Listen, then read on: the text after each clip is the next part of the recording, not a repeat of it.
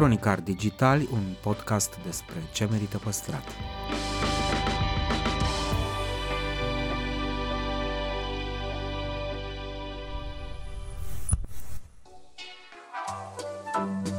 Podcastul Cronicar Digital promovează patrimoniul cultural în rândul tinerilor, scuturând de praf și prejudecăți interacțiunea cu istoria și cultura. Între Heritage și Cool, invitații, vedete, influencer și experți vorbesc despre propriile preocupări și pasiuni. Ne dezvăluie ce e important pentru ei și ar dori să transmită mai departe, care este relația lor cu patrimoniul românesc și ce înțeleg prin patrimoniu personal, pe chill și fun, ca între prieteni. Moderatorul podcastului este jurnalista de cursă lungă Diana Popescu cu noi episoade în fiecare joi.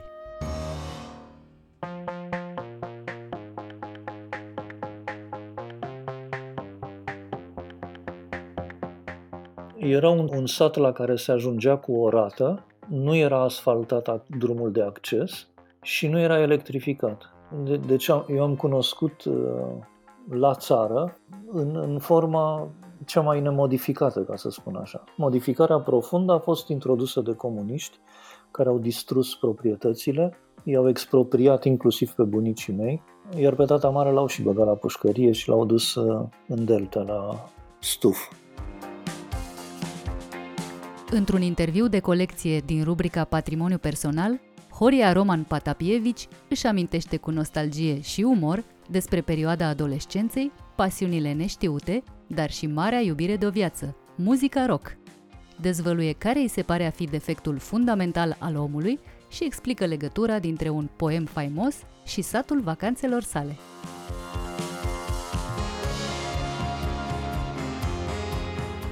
Salutare tuturor! Invitatul meu de astăzi este un reper al culturii române, un cărturar. Poate că unora li se pare un personaj sobru și inaccesibil, posesor de papion și de soclu, însă cei care îl cunosc știu că este un bon viveur, un om cu umor aparte și un povestitor fermecător. Domnule Horia Roman Patapievici, bun venit la Cronicar Digital! Bună ziua, doamna Popescu, care pe al culturii și om cocoțat pe soclu, vă spun cu umilitate, nu sunt toate acestea. Perfect, asta încerc să, să-i lămuresc și pe cei care nu vă cunosc foarte bine, pentru că apropiații dumneavoastră pot uh, depune mărturie în instanță că lucrurile... Îmi amintesc interviul încântător despre copilărie pe care mi l-ați acordat acum câțiva ani și din care am aflat o mulțime de lucruri uimitoare, surprinzătoare despre copilul Horia. Dacă l-ați întâlnit acum, pe puștul de altă dată, ce ar avea să vă reproșeze? L-ați trădat în vreun fel? Când vorbim de trădări, așa cred, nu, nu, nu spunem și-a trădat copilăria, ci spunem și-a trădat adolescența. Pentru că în adolescență omul este plin de intransigență, trăiește la un nivel uh, mare de puritate a ceea ce consideră că este adevărat. E o epocă a idealurilor cuprinse sau văzute sau trăite într-un mod foarte idealist. Și atunci întrebarea ar fi dacă m-aș întâlni cu adolescentul care am fost, ce mi-ar putea reproșa el, uh, admițând faptul că uh, orice om își trădează adolescența, puritatea, idealurile, idealismul de atunci. Și mă gândesc așa, doamna Popescu, mi-am petrecut tot anul trecut al pandemiei în casa părinților, dezgropând, recitind, revăzând scrierile mele de atunci. Prin scrieri, vă rog să nu înțelegeți nimic pompos, că nu sunt lucruri pe care să le pot publica. E vorba de notițele mele, de însemnările mele, de diferite bucăți literare pe care le scriam atunci, fie eseuri multe neterminate sau cele mai multe neterminate, schițe privitoare la reverii, intuiții și poeme, multe poeme scriam pe vremea aceea. Și mi-am trecut timpul uitându-mă în ele și ce am văzut, acum vă răspund invers decât eu, cel de acum, de la 63 de ani, îl întâlnesc pe puștulică de atunci. Și e ceva care mi-a trezit respect la el. La cel care atunci avea 14, 15, 16 ani. Se lua extraordinar de mult în serios. Dar nu ca oamenii care sunt lipsiți de simțul umorului, ci ca unii care nu vor să piardă nicio clipă. Asta îmi place la adolescentul care am fost extraordinar de mult. Acum, ce ar putea spune el despre mine astăzi? Răspunsul meu e nu știu. Pentru că am avut norocul să pășesc deja în vârsta bătrâneții, ca să spun așa. Acel puștulică pe care îl admir extraordinar pentru faptul că vrea să nu piardă nicio clipă, nu putea să încapă ceea ce eu am aflat sau am devenit, sau, ca să folosesc o imagine genetică, ce a devenit el în mine, el, adolescentul care am fost. Spuneți că apreciați la adolescentul care ați fost faptul că se lua foarte tare în serios, că nu pierdea nicio clipă. Care sunt celelalte calități de demult care vă ajută și astăzi și peste ce defecte v-ați străduit să treceți? E defectul fundamental al omului prostia. Dar nu pot să spun că am depășit cu succes. Uh, Pare absolut improbabil în cazul dumneavoastră. Nu, nu, nu, oamenii sunt proști. Cum spunea Alexandru Paleologu, suntem proști mai tot timpul, dar uneori avem accese de inteligență. nu prea multe. E ceva, e un fel de prostie fundamentală în, în om care îl face să iroșească sau să înjosească. Pentru că valoarea morală se bazează pe îndurare, se bazează pe înțelegerea adâncă a faptului că ești vulnerabil, ești muritor și dacă îi faci rău cuiva, ești exact exact în situația răului pe care îl faci. Dar venind uh, la întrebarea dumneavoastră, cred că defectul cu care orice om trebuie să se lupte este faptul de a fi prost în situație dată. Adică a nu avea discernământ, a trece pe lângă ce îi se oferă, a fi rău, a-l înjosi pe celălalt. Astea sunt defecte fundamentale care produc uh, majoritatea relelor din lumea noastră, din societate. Dar pentru că m-ați întrebat de calități... Și n-aș vrea deloc să trecem peste ele. E ceva care vine din uh, copilărie și din adolescență. Nu spun deopotrivă, pentru că sunt uh, virtuți separate, dar de care am devenit uh, foarte conștient în ultimii ani. Din copilărie vin două lucruri care sunt legate.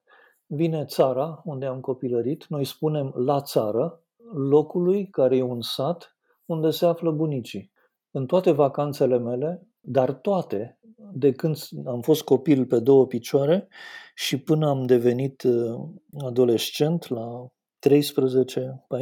ani, toate vacanțele mi le-am petrecut la țară. Cumva sunt uh, un țăran de vacanță, pentru că satul în care am copilărit, care se află la 20 de kilometri nord de Craiova spre Târgu Cărbunești și care e al părinților mamei mele, era un, un sat la care se ajungea cu o rată, nu era asfaltat drumul de acces și nu era electrificat. De, deci eu am cunoscut uh, la țară în, în forma cea mai nemodificată, ca să spun așa. Modificarea profundă a fost introdusă de comuniști care au distrus proprietățile, i-au expropriat inclusiv pe bunicii mei, iar pe tata mare l-au și băgat la pușcărie și l-au dus uh, în delta, la stuf. Ori ce-mi vine de acolo este un sentiment de nemijlocire a prezenței pământului, apei, aerului, vegetației. Eram ca o mică zeitate în contact cu toate aceste elemente. E, e o nemijlocire care pare uluitoare și mă întreb dacă toți copiii au cunoscut-o sau au conștientizat-o când au pierdut-o. Eram pur și simplu ca o mică vietate, ca un fel de zeitate secundară sau terțiară, care străbate zăvoaiele, se cațără în copaci, se aruncă în apă, trage cu arcul, se hârjonește, se luptă, se bate, face ca, ca un pește în apă, ca o pasăre în aer, ca o vietate strecurată printre tufișuri. Și figura tutelară a bunicilor mei pe care poate că sunt oamenii pe care îi admir cel mai mult din, din viața mea, cumva înaintea părinților, două figuri extraordinare. Extraordinare. Prezența tutelară a bunicilor mei, cu exemplul lor uh, moral, uh, de viață, cu gesturile, cu felul lor de a răspunde provocărilor, demnitatea lor extraordinară, toate astea au însemnat foarte, foarte, foarte mult pentru mine. Și a, și a doua sursă este că atunci când nu eram la țară, eram pe stradă. Am mai puține amintiri din școală, unde totuși îmi petreceam mare, mare parte din timp, cât am din stradă și din interacțiunea cu prietenii mei. Cumva, toată copilăria mea și începutul adolescenței, ele nu s-au petrecut în casă. Ele s-au petrecut la țară și pe stradă. Părinții mei mi-au acordat enormă libertate. Enormă. Enormă. Inclusiv atunci când făceam porcării ca tânăr adolescent și fumam sau nu știu ce, ei preferau să mă lase în propria mea responsabilitate. Fusesem părât de un părinte că am fumat cu un coleg de, de clasă în clasa, nu spun ca să nu dau inspirație celor care ne ascultă. Și firește, am fost denunțat uh, și așa mai departe. Și părinții mei au tranșat chestiunea în felul următor. Colegul meu a fost pedepsit uh, urât. Eu am fost întrebat, ai fumat? Iar eu am mințit și am spus că nu. Știam că mint, dar tatăl meu care mă confruntase știa deopotrivă că mint. Și în mod foarte inteligent a optat să-mi lase responsabilitatea de a decide dacă trăiesc în minciună sau dacă ies din minciună. Și, eu, și el mi-a spus, dacă îmi spui că nu ai fumat, atunci te cred. Ori asta m-a, m-a apăsat mult mai mult decât orice pedeapsă. Pedeapsa m-ar fi eliberat de orice responsabilitate. Erați um, copilul la doi economiști și ați descoperit spre totala surprindere a părinților universul umanist. Voiam să știu cum s-a petrecut această întâlnire și, până la urmă, care au fost marile ei beneficii.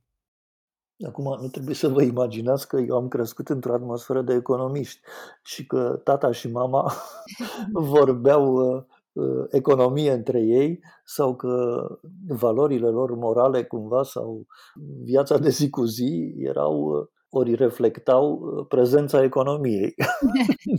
nu, absolut deloc. Eu n-am crescut într-o atmosferă specializată. Nu, era copilăria mea care n-avea nicio treabă cu absolut nimic. Erau părinții mei care erau când îndepărtați, când apropiați, oricum erau prezența lui Dumnezeu pe pământ.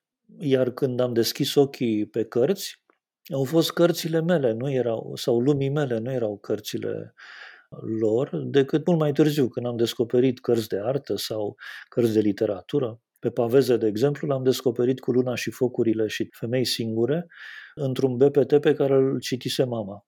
Și deci aș putea spune că venea de acolo, dar nu venea de acolo. Iar cărțile copilăriei mele erau... Nici nu știu cum au ajuns la mine. SF-urile, cum a ajuns Horia Stancu Asclepios, care a fost o lectură incredibilă. Cireșarii presupun că erau ca literatură de copii la îndemână, adică toți părinții cumpărau cireșarii pentru copiii lor. Dar în orice caz, n-am, cre- n-am crescut într-o atmosferă de economiști, ci dintr-una general umană. Știu că aveți și o pasiune pentru, uh, pentru benzi desenate. Acum, vai de mine, iar tata o întreținea. Tata avea talentul de a, a face și a nu vorbi, sau a nu vorbi și a face.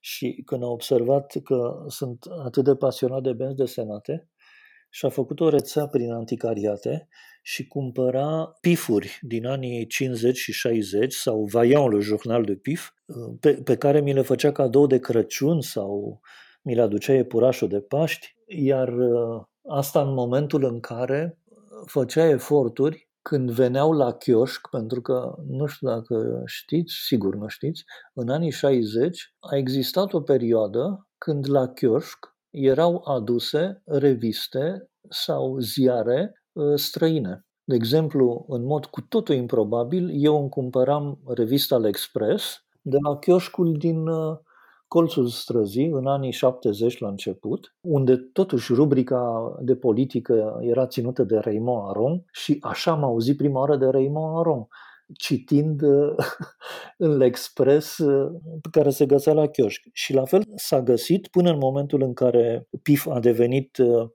a început să fie vândut cu gadgeturi, din clipa aia nu s-a mai găsit pentru că toată lumea vrea gadgeturile și ca atare PIF a dispărut. Iată un bonus care i-a făcut mai mult rău decât bine. Da, clar, clar. Vorbim despre pasiunile dumneavoastră vechi. O alta este muzica rock. Nu știu câte lume e la curent cu, cu această dragoste a dumneavoastră și cu faptul că ați cântat la chitară, într-o trupă. Voiam să vă întreb ce alte pasiuni improbabile mai aveți. Nu, nu era o trupă, erau câțiva colegi de liceu cu care încercam să, să dăm o expresie personală, să, să imităm ceea ce ascultam în continuu. Retrospectiv vorbind, pasiunea pentru muzică rock e, să știți, foarte complexă, pentru că ea era în mod fundamental o opțiune valorică pentru Occident și nu pentru produsele culturale ale lumii mele, comuniste.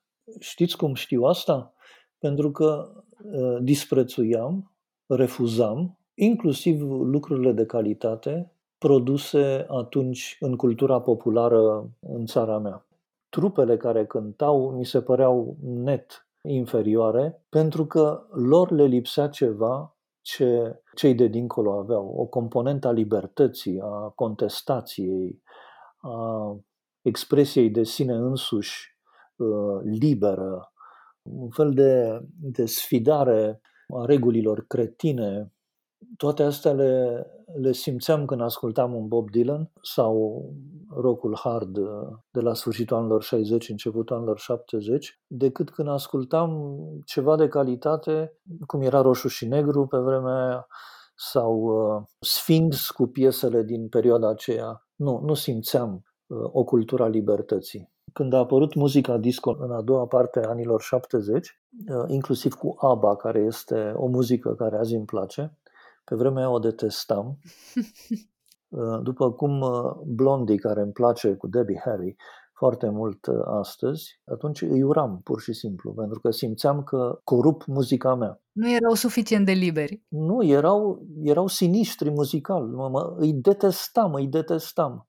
Iar Bee Gees era ceva care îmi producea urticarie, îmi făcea zona zoster. Vă rog să nu-mi spuneți că astăzi vă plac până și Bee Gees. Nu, nu, deloc. deloc. Dar Debbie Harry îmi place foarte mult. Debbie Harry este o zeiță. Da, și, uh, și ABBA. E un grup genial, cred. Genial. Dar, dar pe vremea aia când a apărut muzica disco, uh, mi-a produs o, o repulsie extraordinară care s-a tradus prin faptul că toți anii 80 eu n-am mai ascultat deloc muzică rock. În momentul în care au apărut clipurile muzicale la începutul anilor 90 când uh, canalele muzicale MTV sau nu mai știu ce era, uh, livrau, eu am fost uluit aproape de unde ajunsese muzica. Eu am rămas numai în anii 70. Iar acolo era vorba de trupele care astăzi se numesc cu nume cretin rock progresiv. El nu era rock progresiv în raport cu ce progresiv. Nu. Era o încercare care astăzi mă, mă emoționează extraordinar de a se lua în serios a unei muzici pe o formulă nouă, simplificată și care pune la originea construcției ei, moștenirea Africii și nu moștenirea, să zicem, lumii greco-romane și orientale prin extensie. Adică nu este vorba de tonalități de armonii, ci de ritmică, ceea ce în zona noastră a dat expresie unei componente a culturii care este Dionisiacul, despre care și-a dat seama prima oară Nietzsche în nașterea tragediei. Or, muzica rock este o prezență a Africii, a muzicii bazate pe ritm, în tradiția noastră bazată pe tonalitate și armonie. Orice au încercat să facă acești tineri, pentru că unii erau neverosimil de tineri, mă refer la acei muzicieni în anii 70, a fost să construiască o expresie simfonică, o expresie cultă a unei muzici care venea din cu totul altă zonă. Genesis cu Peter Gabriel, asta făceau. Jethro Tull cu rădăcinile lor celtice, asta făceau. Emerson, Lake and Palmer, asta făceau. King Crimson și toată lumea de, de pe vremea aia din rockul progresiv. da, da, da. În momentul în care Peter Gabriel și uh, Genesis s-au despărțit, după capodopera lor, care este una dintre capodopere, care este discul dublu Lamb Lies Down on Broadway, nici el nu a mai fost la înălțimea acelei strădanii, deși el a rămas foarte bun, iar grupul, uh, căzut sub influența lui Phil Collins, o influență catastrofală, a devenit un grup de muzică ușoară, un fel de dans pătaru al muzicii rock. Iertați-mă, poate că, Poate că vă place Phil Collins. Nu, nu sunt un fan, sunt un fan Peter Gabriel, dar asta nu e, nu e relevant uh, pentru discuția noastră. Oamenii care, care ne ascultă vor să știe lucruri despre dumneavoastră. Cronicari Digital e un podcast care are două mari teme patrimoniul cultural și patrimoniul personal, aș fi vrut să știu cum arată um, cufărul comorilor lui Horia Roman Patapievici. Ce ați adunat în el? Obiecte, oameni, emoții? Nu știu dacă comorile se adună. A aduna este subspecia lui a avea. Și mă întreb dacă ceea ce suntem poate fi posedat. Adică dacă poate fi avut. Nu, nu prea cred asta. Cum a spus, uh, patrimoniu cultural și patrimoniu personal. Uneori sunt unul și același. Da. E, bun, există pentru fiecare un patrimoniu personal care uneori se intersectează cu cel uh, cultural.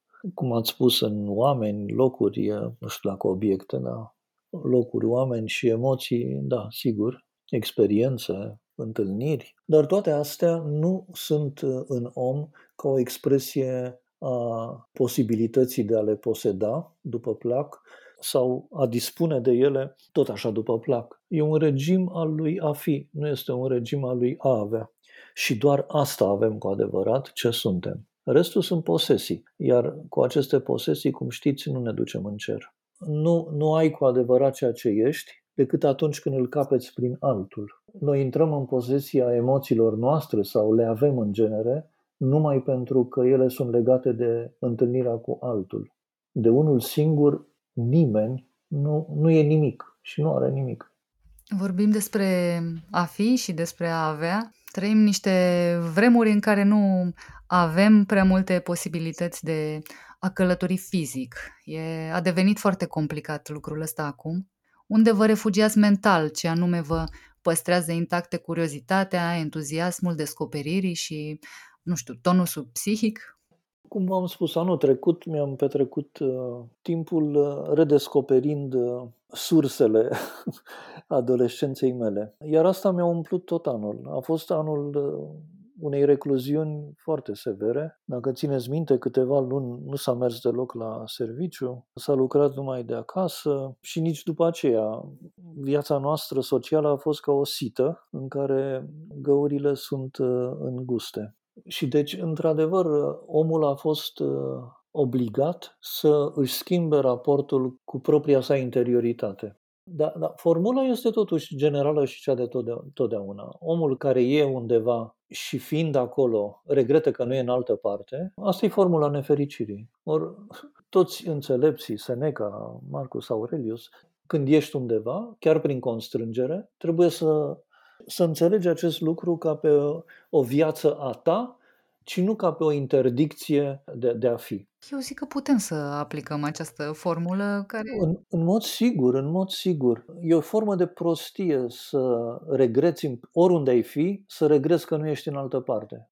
Ești tu însuți. Oriunde te-ai duce, te duci cu tine însuți. Și atunci, de ce să regreți că nu ești undeva? De vreme ce și acolo tot cu tine însuți ar fi. Există vreun vis de demult la care vă mai întoarceți așa din când în când și pe care vă tot promiteți că îl veți împlini? Aș fi vrut să fiu un scriitor bun. Nu știu dacă sunt. Când uh, puștiulică fără frică de 13 ani scria cu dorința nesăbuită de a se măsura cu cei mai mari. Asta am pierdut. Știu că nu sunt printre cei mari, nu știu dacă sunt printre cei buni, așa că la acest uh, vis nu mă pot întoarce pentru că îi cunosc uh, posibilitățile. Dar lumea noastră, ca să răspund altfel, pe o notă mai, mai puțin uh, dramatică, visurile noastre sunt făcute din reverii. Iar reveriile, nu știu dacă evoluează în timp, dar se găsesc tot felul de noi instanțieri. Bună oară, când eram uh, tânăr în liceu și citeam pe rupte și mă pregăteam citind manualele și așa mai departe, când făceam un autor uh, Macedonski sau Minulescu pe care îl detestam. Am avut și profesori foarte buni care stimulau acest spirit de frondă și se amuzau uh, să mă pună să perorez uh, împotriva câte unui scriitor. Am greșit, cu Minulescu nu, dar uh, cu Coșbuc am greșit enorm. Mi se părea un poet de rahat. Ori el este un poet formidabil. Dar nu aveam organ pentru asta. Cum nu aveam organ pentru Macedonski, care mi se părea când pompos, când sentimentaloid, când pur și simplu vid, cu o oarecare tehnică literară bună. Toate astea s-au schimbat foarte mult în mine și semnul este că atunci când l-am citit pe Macedonski, deși profesoara de limba română ne-a atras atenția asupra valorii cu totul speciale a rondelurilor, n-am avut nicio priză, nicio priză asupra lor. Și nu pot să înțeleg, nu pot, cum anume am putut să trec peste un rondel cum este rondelul trecutului, nu știu dacă îl știți, în care este vorba exact, dar exact de satul copilăriei mele. Pentru că eu știam că de la Gâldan, ăsta e numele oltenesc al uh, iazului din care se ia apă pentru udarea grădinii. Deci eu știam pertinamente de la bunicii mei, când ne duceam la Găldan și începeam să udăm grădina, tata mare sau mama mare îmi spuneau, uh, când eu întrebam sau nu știu cum, pe costiș așa, în zare, după Amăradia, se, se, se vedea uh, un zid alb. Și ăla era zidul moșiei macedonskilor. Bunicii mei sunt de pe moșia lor, ca să spun așa. Și uh, știam de la bunicii mei că numele inițial al comunei, care acum se numea Goiești, era Pometești. Pometești și asta se afla într-o plasă sau nu știu cum, uh, care se numea Adâncata. Ori rondelul trecutului este Iată Pometești, iată Adâncata. Adică exact locul ăla. Scurtul pod de bârne este retrecut. Dar de câte ori am trecut pe podul ăla de bârne, de câte ori pentru că pe el se trecea dincolo, se trecea în zăvoi și te puteai duce într-o aventură care era extraordinară până la biserica la care noi când ajungeam pe Arșiță Mare, vara, ne puteam adăposti lângă cimitir în umbrele vegetației de acolo. Nu era țipenie, eram stăpânii absoluți ai bătăturii. Deci am retrecut acest pod, am, l-am trecut de nu știu câte ori. Să nu mă fi impresionat asta în adolescență arată că adolescența are o componentă de prostie totuși formidabilă. Ați fost atât de nedrept cu ilustrul vecin. Ce vreau să spun este că anumite lucruri, anumite obiecte, anumite, nu știu, întâmplări, devin pentru sensibilitatea omului niște talismane, niște receptacole a ceva ce în ei este foarte profund. Ele nu sunt așa în mod obiectiv, ca să spun așa, adică dacă ar fi fost obiectiv, ar fi fost dintotdeauna. Dar exemplul rondelului trecutului al lui Macedonski ilustrează pentru mine foarte limpede cum anume ceva în care eu nu găsisem nimic pe vremuri, a devenit cu timpul un talisman al sensibilității mele, un receptacol al unei sensibilități care pentru mine este foarte prețioasă. Bunicii mei sunt foarte prețioși pentru mine. Experiența mea la țară este foarte prețioasă pentru mine. Și, printr-un soi de miracol, acest rondel al trecutului a devenit un receptacol al acestei uh, sensibilități, care se manifestă ca o reverie. Asta e ceva extraordinar de prețios pe care nu-l poți dobândi nici ca adolescent, nici ca tânăr, nici ca om matur, ci numai ca om care îmbătrânește. Am putea spune că Macedonski s-a răzbunat cu ghilimele de rigoare în cel mai emoționant mod cu putință. Și-a luat revanșa în orice caz. Iată, această nedreptate nu poate rămâne așa. Da, îmi place, cu... acum îmi dau seama, ați folosit un cuvânt foarte propriu, s-a răzbunat pentru că m-a făcut mai bun. Iată. Mulțumesc tare mult. Multă plăcere.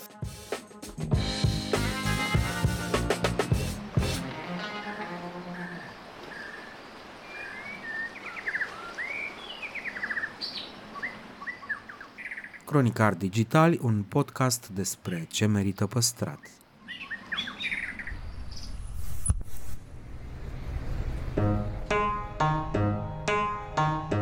Ești pe o stradă uluitor de frumoasă, plină cu clădiri istorice în care visezi să locuiești sau măcar să mergi la job. Brusc, dai de o ruină sau de un bloc nou total ne la locul lui. E realitatea din România pe care mulți oameni se străduiesc să o schimbe. Urmărește rubrica Cine ascultă o casă, finanțată de Ordinul Arhitecților din România, prin timbrul de arhitectură. Află vești bune, povești cu case și zone ascultate și puse în valoare. La final puneți o dorință. să le fotografiezi, să devii proprietar de casă veche, să te implici când în cartierul tău se pregătește o construcție anapoda? Tu alegi.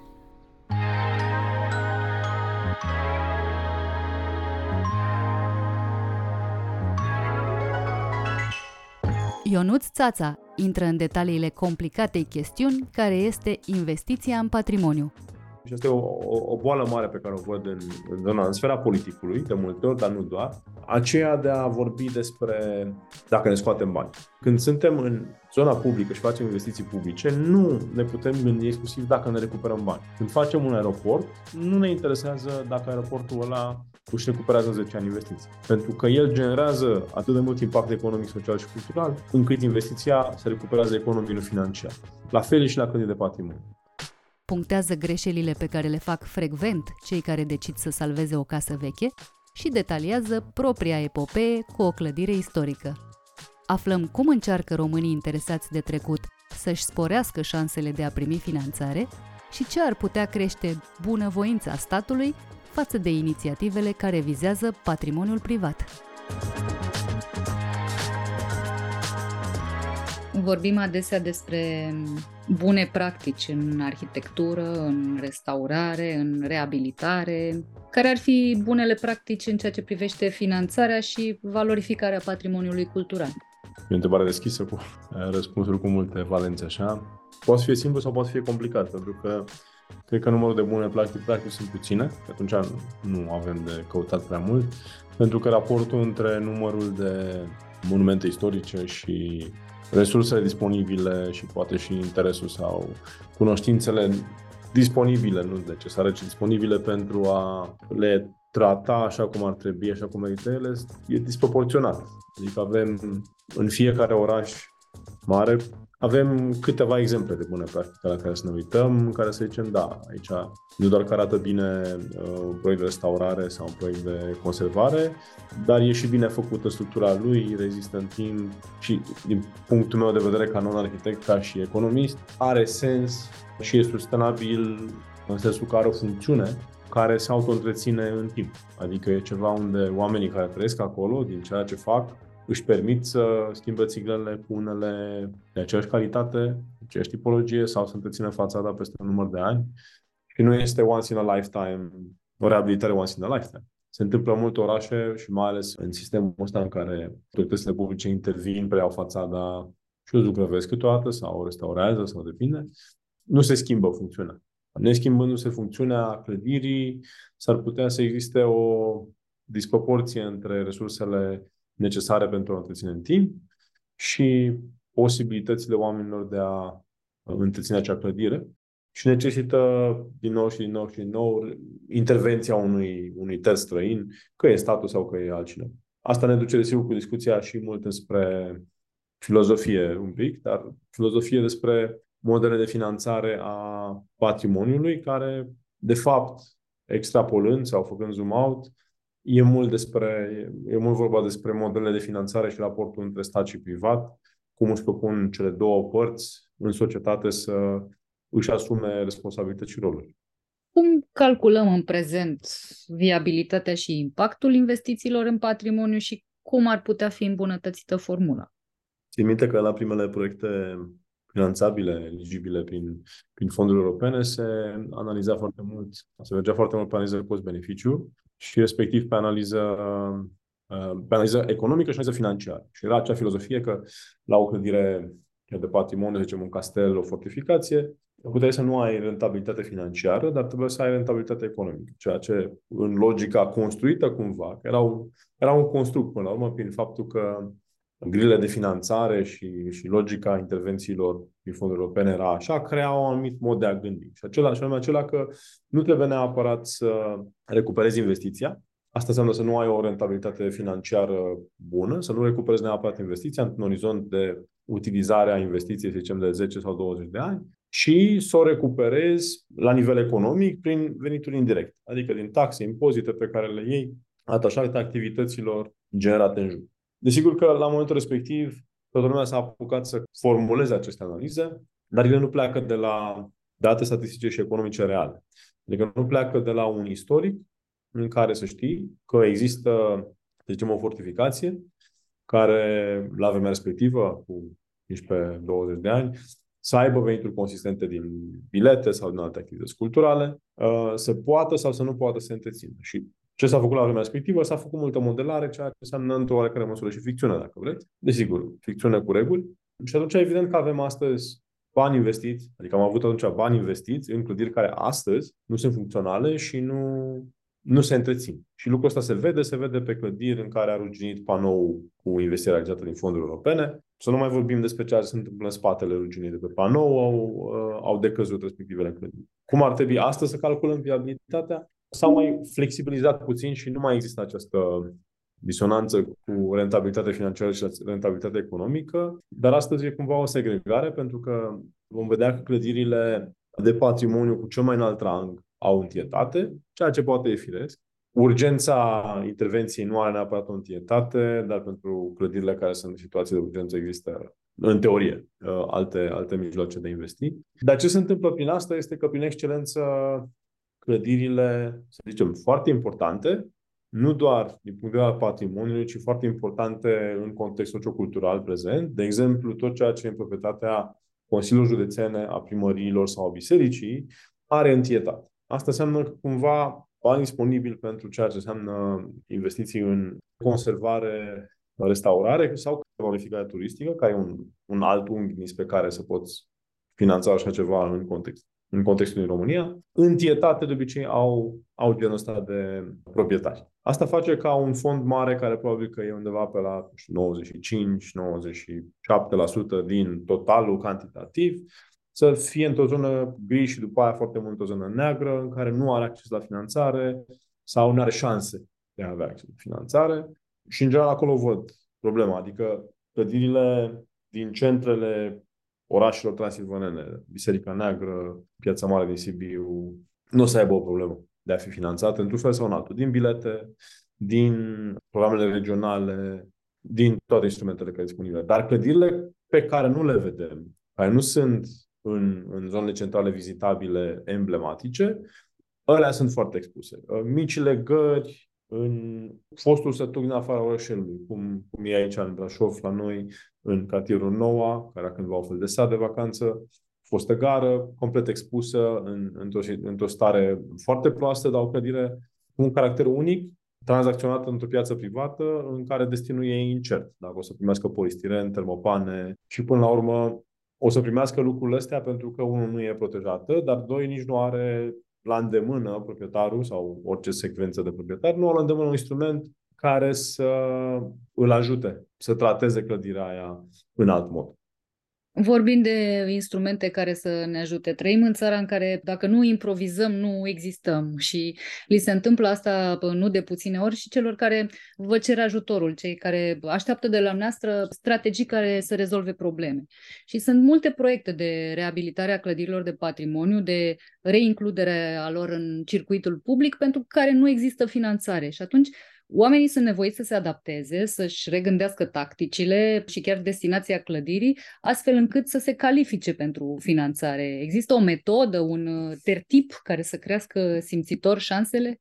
Am avut multe conversații de genul ăsta cu oameni care, într-adevăr, chiar și până să aibă o conversație cu echipa mea sau cu mine despre un mod de a finanța reabilitarea unei clădiri sau restaurarea unei clădiri, deja căutaseră sau găsiseră poate chiar un, nu știu dacă zice tertip, cât ea zice un detur, un detur, un oculiș. Și de obicei, eu poate când eram mai experimentat, mă lăsam dus un pic pe acest ocoliș. Între timp însă, din, din prima avem discuția despre cum acel ocoliș ne distanțează de ceea ce vrem să facem, de, de fapt. Dar de e un fenomen real și uh, e un fenomen de care nu se scăpăm foarte curând. Pentru că, și omul nu e destul de flexibil, inventiv, obișnuit ca să existe unghiuri drepte în calea lui și el să trebuiască să le ocolească într-un mod fluid. Și atunci va căuta această ocolire fluidă și am, de adevăr, mulți prospecți sau clienți sau oameni cu care ne conversăm și ei vor să facă în o clădire de patrimoniu ce zicem un centru de cercetare, pentru că e o perioadă în care sunt multe finanțe pentru cercetare.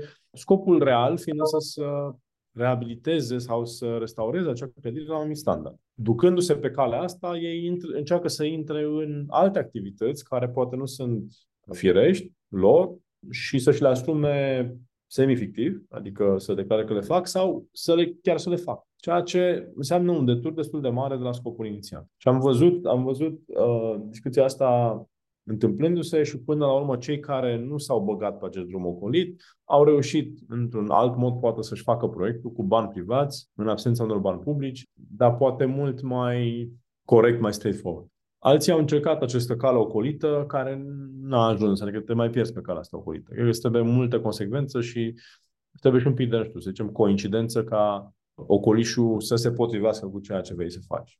This being said, cred că putem să găsim căi alternative de a finanța sau uh, moduri alternative de a finanța uh, clădirile și, în primul rând, trebuie să ne gândim la o utilizare deșteaptă pentru ele pe termen lung. Pentru că dacă ne ducem într-un, într-un sat izolat din Transilvania și ne propunem să restaurăm biserica de acolo, dar satul e golit de uh, oameni cel puțin care aparțin acelui cult religios, nu ne putem aștepta ca acea biserică să funcționeze în continuare ca biserică. E destul de elementar. Adică, în mod evident, va avea o funcțiune, o funcțiune tip muzeu sau de centru cultural sau, de ce nu, uh, funcțiune despre care s-a tot discutat și la noi în Transilvania, România, dar s-a și implementat în alte locuri, poate o funcțiune de gastronomie. Ar putea lucrul ăsta să fie posibil. Sau ai putea să faci un fel de spațiu de coworking într-o biserică, practic să o scoți din circuitul bisericesc într-un mod formal, cu acceptul bisericii, să-i dea altă funcțiune care dă înapoi, care oferă până la urmă oamenilor ceva aliniat până la urmă la valorile bisericii. Un loc de sprijin, un loc, un acoperiș care să-i protejeze de orice lucru fac. Poate fi un centru social în aceeași măsură. Deci, cumva, cred că căutarea acestor ocolișuri poate să fie toxică, dar câteodată căutarea ocolișului sau, sau găsirea unui mod de a utiliza acea clădire în procesul ăsta de explorare a, a unui ocoliș de finanțare s-ar putea să ajung să, să găsească uzabilități interesante pentru clădiri care astăzi sunt lipsite de spirit, lipsite de utilizare. Pentru mulți dintre cei care aleg să investească în patrimoniu, decizia e una emoțională, astfel că se întâmplă ca inițiative motivate de bune intenții să eșueze adeseori financiar. Care sunt cele mai frecvente greșeli? Cum ar putea fi evitate? Relația cu clădirea de patrimoniu este, sau poate fi o relație foarte toxică. Adică e, de obicei e ca un... Aici, exemplu cel mai bun mi se pare că e dat de, de ăsta de slogan, campanii, organizații care vorbesc pe a adopta un monument. A adopta are inerent în, în, în semantica cuvântului ideea asta că monumentul ăla nu avea, nu are o utilizare, e părăsit undeva într-un colț, uh, nu are valoare. E ca un câine care a fost considerat lipsit de valoare, aruncat în stradă, hăituit și acum e, trebuie adoptat. Sau un copil care a fost părăsit de părinții lui. Și atunci se păstrează această relație în care trebuie mereu să întrețin, poate să-i dau de mâncare, dar primesc de la el poate o dragoste în cazul ăsta fictivă, dar se, e, e, poate să fie multă toxicitate în termeni de utilizare, să zic, economică sau de, de echilibru economic și, nu știu dacă să zic psihologic, dar și eu mă regăsesc pentru că și eu am această relație toxică cu o clădire din București în care investesc și ea cu plăcere tot primește investiție pentru că sunt multe coluri de umplut și cred, adică am văzut mulți oameni de genul ăsta, că le place în mod obsesiv ideea de a reda la viață o clădire de patrimoniu și sunt de acord că lucrul ăsta trebuie făcut. Dar E nevoie de un pic de pragmatism în asta și ceea ce am exemplificat recent ca model de a rupe ciclul ăsta, să zicem, toxic, e modul în care funcționează fondurile de investiții care, practic, vin, investesc într-un asset, într-o proprietate, să zicem, sau în acțiuni, sau în ce fi, după care ele știu deja că scopul lor este să vândă asset-ul sau cele participațiuni. Asta înseamnă că au un orizont temporar în care trebuie să lichidizeze bani investiți. Investesc astăzi, zicem, într-o clădire, o pun la punct și în 5 până la 7 ani de zile sau maxim 7 până la 10, zicem, trebuie să recupereze investiții. Ce vedem în zona clădirilor de patrimoniu este că, în primul rând, perioada de, de avizare, mai ales dacă vrei să faci ca la carte, durează sau poate să dureze foarte mult. Perioada de realizare a investiției fiind disproporționată câteodată sau imprevizibilă, durează mai mult decât te-ai așteptat și atunci te întinzi dincolo de un orizont de 5 ani de zile. De obicei, cu tot procesul ăsta și abia după aia poți să-i dai poate utilizare economică și să-ți recuperezi investiție.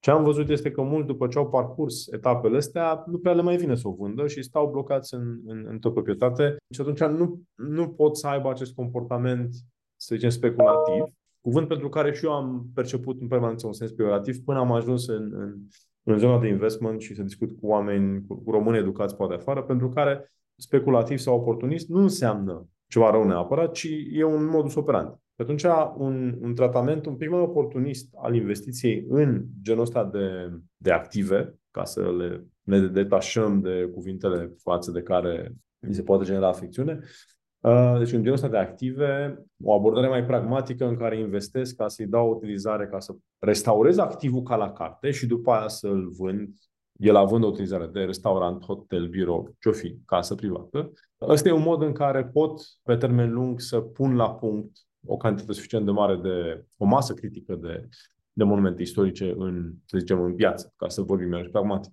Dar lucrul ăsta nu poate să înceapă doar dintr-o inițiativă privată, dintr-un colț undeva, cineva care își dedică 20 de ani în viață făcând asta. Cum am, am întâlnit prieteni care își doresc să facă asta ci trebuie să existe cumva o mișcare, un, o sumă de bulgări de zăpadă care creează o avalanșă. Pentru asta cred că e nevoie de un pic de imbol din zona publică, în sensul unei politici publice care să încurajeze genul ăsta de investiții, genul ăsta de, de acțiuni și care să creeze avantaje, probabil fiscale, că sunt cele mai la îndemână, în zona investițiilor în așa ceva. Pentru că astăzi am văzut autoritățile publice să chinuie și ele să găsească modele alternative. Există la că la Oradea și la Brașov, un fel de fundație ale, ale monumentelor istorice care încearcă să refacă fațadele, de ele operează greu și încet. Există diverse inițiative private în București care încearcă să uh, facă asta. Există, desigur, în București un program al primăriei capitale, din câte știu, cu rezultate și calitate pe care probabil alții o pot discuta mai bine decât mine, dar nu cred că e suficient. Adică cred că e o mică picătură de transpirație, nu de ploaie.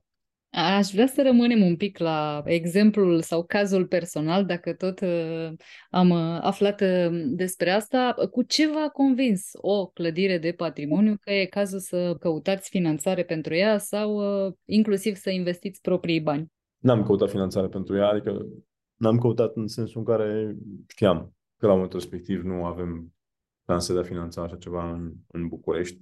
Am, am avut alte proiecte pentru care am căutat finanțare, de exemplu, am căutat să facem un incubator pentru startup-uri creative în mediul rural și aveam finanțare, dar problema era mai degrabă cu proprietățile, a căror utilizare era greu de, de schimbat, a căror proprietari nu vreau să intre în genul de proiect. Deci trebuia practic să cumperi un, o, o clădire la un preț supraevaluat pentru a o pune după aia într-un proiect care nu era, adică făceai o pensiune și făceai mai mulți bani din asta și oricum nu se întâmpla nimic în satul respectiv. Adică există de multe ori percepții disproporționate privind valoarea. În privința unei investiții făcute în, în București, ce m-a convins, cred că potrivirea spațiului cu... Practic căutam un spațiu pentru o activitate pe care o făceam deja. Și atunci, în momentul în care am văzut spațiul, mi s-a părut potrivit, adică mi s-a părut turnat pe ceea ce mi-aș fi dorit și într-un, într-o formă în care, evident că nu vei găsi astăzi, evident, nu neapărat evident, dar nu vei găsi clădiri noi care să fie atât de elaborat gândite. Adică făcând abstracție de faptul că este o clădire de patrimoniu de peste 100 și ceva de ani, structura ei, modul în care detaliile de distribuție a fluxurilor uh, au fost gândite, nu este supusă eficienței pe care o vedem astăzi în, în uh, arhitectura apartamentelor sau birourilor care sunt făcute. Uh, în care, nu știu, poate spațiul holului este ceva care e comprimat într-un fel de living câteodată și după aia îl separ în mod artificial cu perete, glasfant, whatever. În schimb, circulațiile cu holuri uh, elaborate și distribuție din holuri cumva labirintică chiar, care îți fluidizează întregul apartament. Asta mi s-a părut interesant și asta mi s-a părut că îmi dă utilitate scopului pe care îl căutam. Deci cumva cred că modul elaborat de a proiecta uh, și mai generos până la urmă de a proiecta spații e ceea ce s-a potrivit cu modul generos în care aș vrea să poată lucra echipa noastră, pentru că e o proprietate pe care vrem să o folosim pentru biroul nostru. Cum pot fi uh, catalizate capacitatea, eficiența și calitatea investițiilor de stat în patrimoniul aflat în proprietate publică? cum pot sau cum sunt, uh, iarăși, e o chestie de nuanțe, pentru că dacă ne uităm la, nu știu, uite, jucători din piața asta, ne uităm la o primărie, reședință de municipiu, că vorbim de primăria capitalei, că vorbim de Cluj, Brașov, Timișoara, Iași, etc.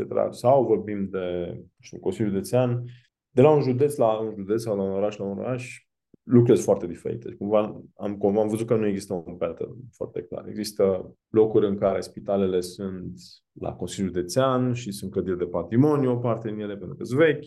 Există alte locuri în care sunt la municipalitate și sunt, nu sunt clădiri de patrimoniu și sunt noi. Adică, e, în primul nu există niciun pattern cuprinzător. După aia, cred că de prea multe ori avem asta cu uh, omul sfințește locul, adică chiar te duci într-un loc în care un primar și-a făcut treaba în mod consistent și a, când, a câștigat mandate în mod consistent și iarăși provine din, nu știu, anumit background profesional și vezi că clădirile de patrimoniu sunt puse la punct împreună cu poate alte lucruri din, din orașul ăla. Dar poate, cred că există un subiectivism aici, adică există un subiectivism al motivului pentru care cineva se apleacă asupra clădirilor de patrimoniu. Îl l-am văzut poate în Sibiu, un subiectivism contextual, apropo de anul 2007, îl putem vedea poate în Brașov parțial, iarăși contextual apropo de turism și tot ce se întâmplă, din punct de vedere turistic, lipsește sau e la o scară și o calitate mai puțin impresionantă poate în orașe precum Constanța și așa mai departe, dar, dar în esență e o diferență foarte mare în bagajul pe care diverse instituții publice îl care după ele. Unele au un bagaj foarte bogat de clădiri de patrimoniu, altele nu. Dar ele, ca și instituții, sunt uniformizat. Adică o instituție care are nu știu, 100 de credite de patrimoniu e organizată în mai mult sau mai puțin la fel ca una care are două credite de patrimoniu. Dar cred că un pas important trebuie făcut în, în sensul creierii unor departamente sau direcții sau echipe, echipe în esență, contează cum le numești, care să se preocupe dedicat de subiectul ăsta.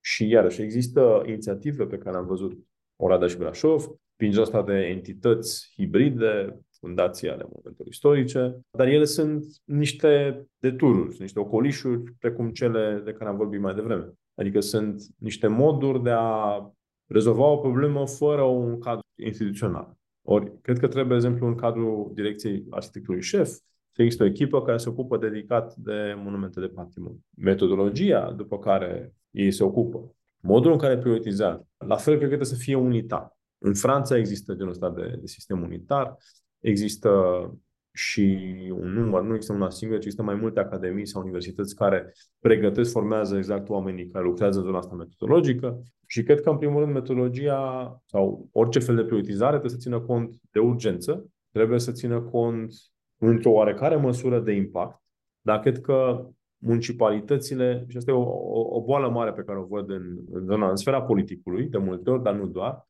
aceea de a vorbi despre dacă ne scoatem bani. Când suntem în zona publică și facem investiții publice, nu ne putem gândi exclusiv dacă ne recuperăm bani. Când facem un aeroport, nu ne interesează dacă aeroportul ăla își recuperează în 10 ani investiții. Pentru că el generează atât de mult impact economic, social și cultural, încât investiția se recuperează economic, nu financiar.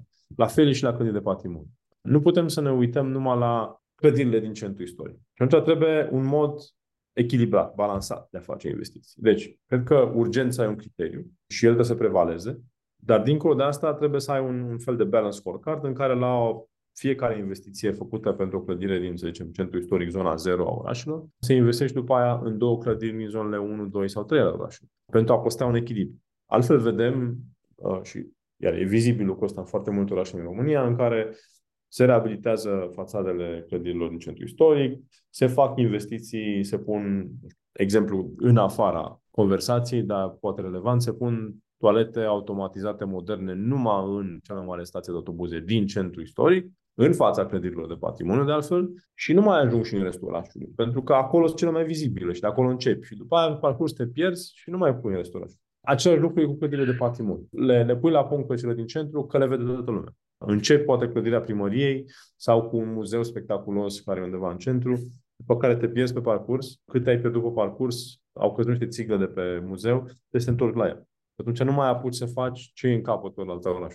Dacă așa stau lucrurile cu uh, relația stat-stat, ce șanse sunt să împrietenim, cu ghilimele de rigoare, uh, investițiile de stat cu patrimoniul privat?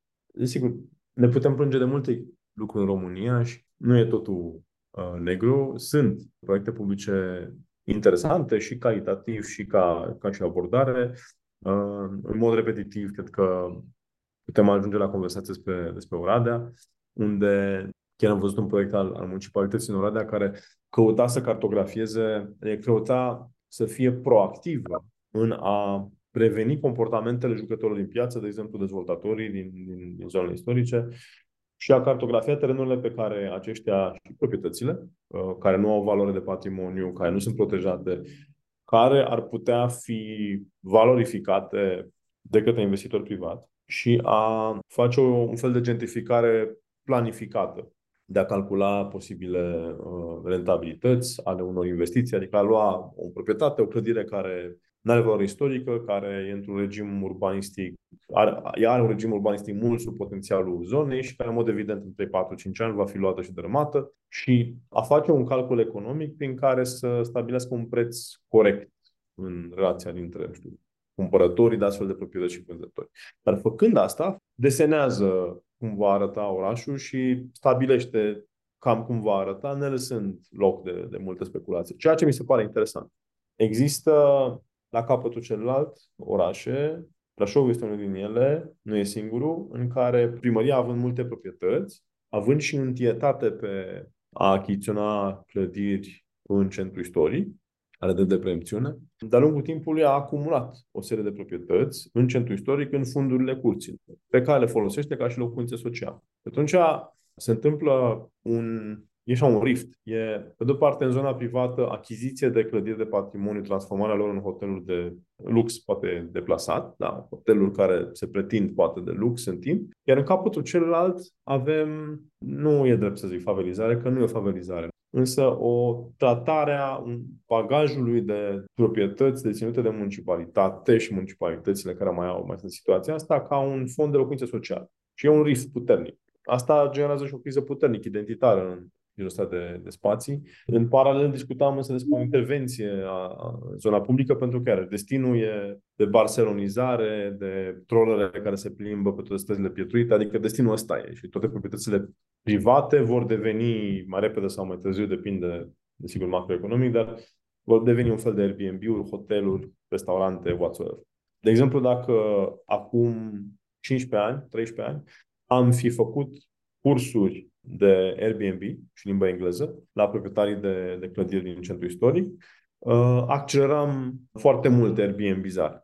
Astăzi probabil că ne dorim să reducem din Airbnb-zare și ne dorim probabil uitându la un centru istoric să nu mai avem hosteluri, să nu mai avem hoteluri care nu trec de două stele sau nu pot trece două stele, pentru că alea generează un, un alt fel de rift acolo în, în relația cu ce se întâmplă. Și locuințele sociale fac, fac același lucru până la urmă. Dar iarăși, pentru cine trebuie să fie acel centru istoric? Pentru cetățeni, pentru turiști, al cui e el, ce este un asset economic, trebuie să sparcă bani de la străini pentru localnici. E o discuție evident complexă. Dar până ajungem la discuția asta complexă, eh, mi se pare că centrele istorice sunt terenul de luptă între public și privat, publicul prin reglementare poate să stabilească praguri minime, praguri maxime, poate să stabilească, de exemplu, pe zona turismului, că are maxim 1000 de camere disponibile în hoteluri, Airbnb-uri, printr-un sistem de licențiere și mai multe nu lăsăm. Și dacă creștem, creștem cu 10 pe an.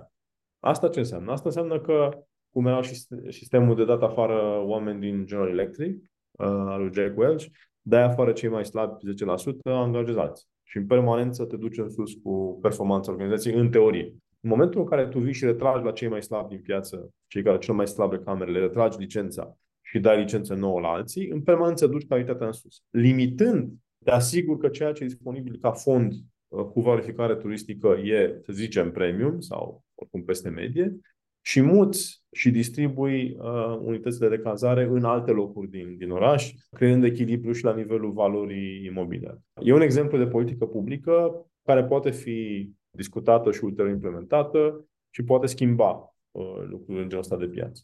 Desigur, alt lucru care se poate întâmpla e program de finanțare, adică dacă ești o municipalitate care are un fond de patrimoniu consistent în proprietate privată, poți să vii cu un program de minimis, de exemplu, din care o, să ai un buget pus la dispoziția cetățenilor din centru istoric ca ei să-și facă fațadele, dar nu numai. Adică dacă doar fațadizăm orașul, înseamnă că suntem în campanie electorală pentru că fața de la nu vor ține două mandate. Deci trebuie intervenții mai, mai consistente. Dar mi se pare interesant de uh, luat în calcul, a fost luat în discuție de câteva municipalități, a fost implementat cu succes doar pe uh, sistemul de reabilitare energetică, deci unghiul e cel al reabilitării energetice, nu este cel al restaurării sau uh, refuncționalizării spațiilor uh, istorice, din păcate.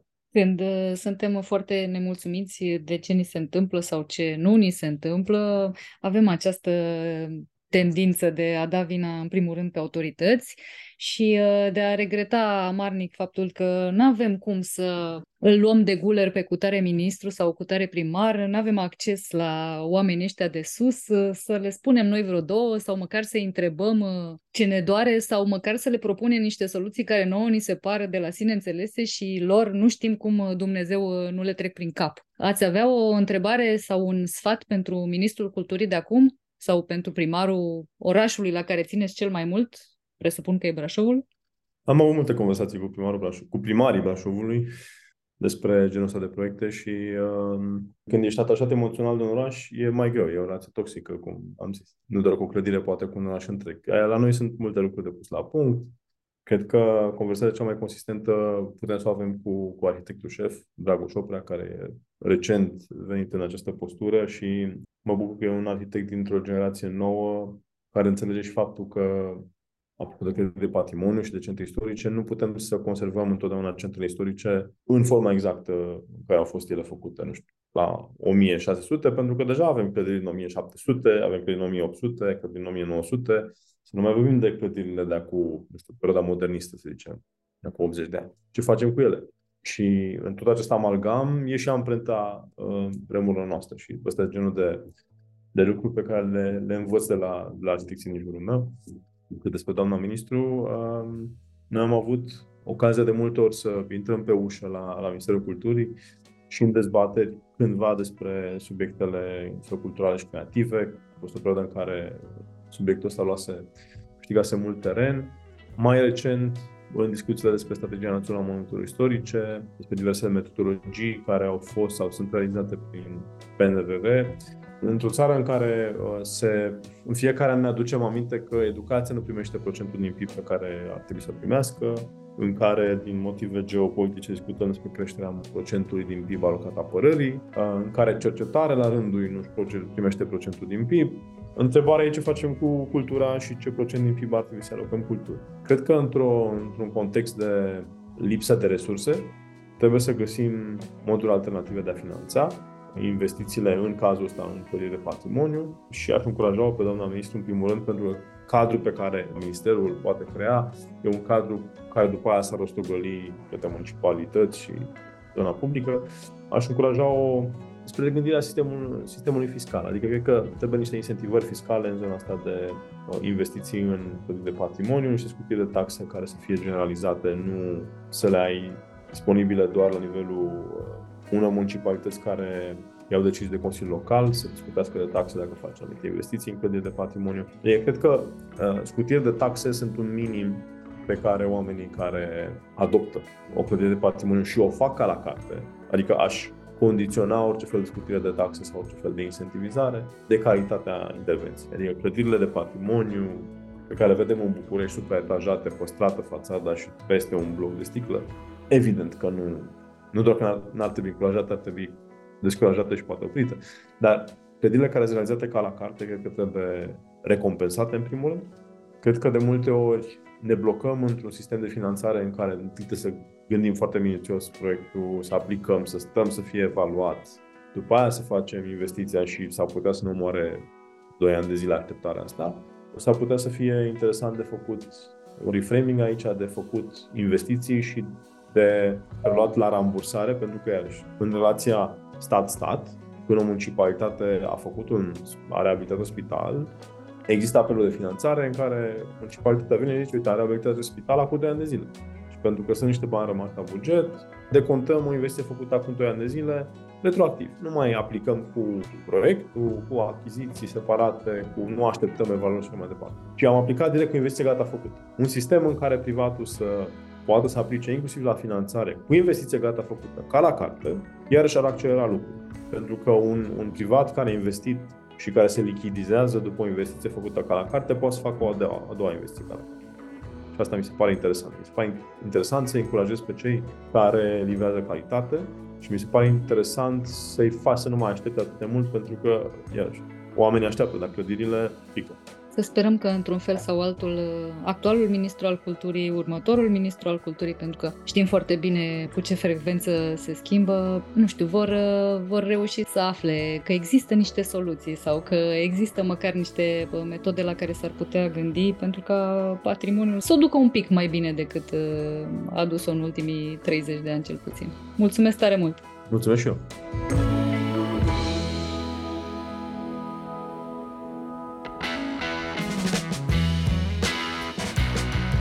Cronicar Digital, un podcast despre ce merită păstrat.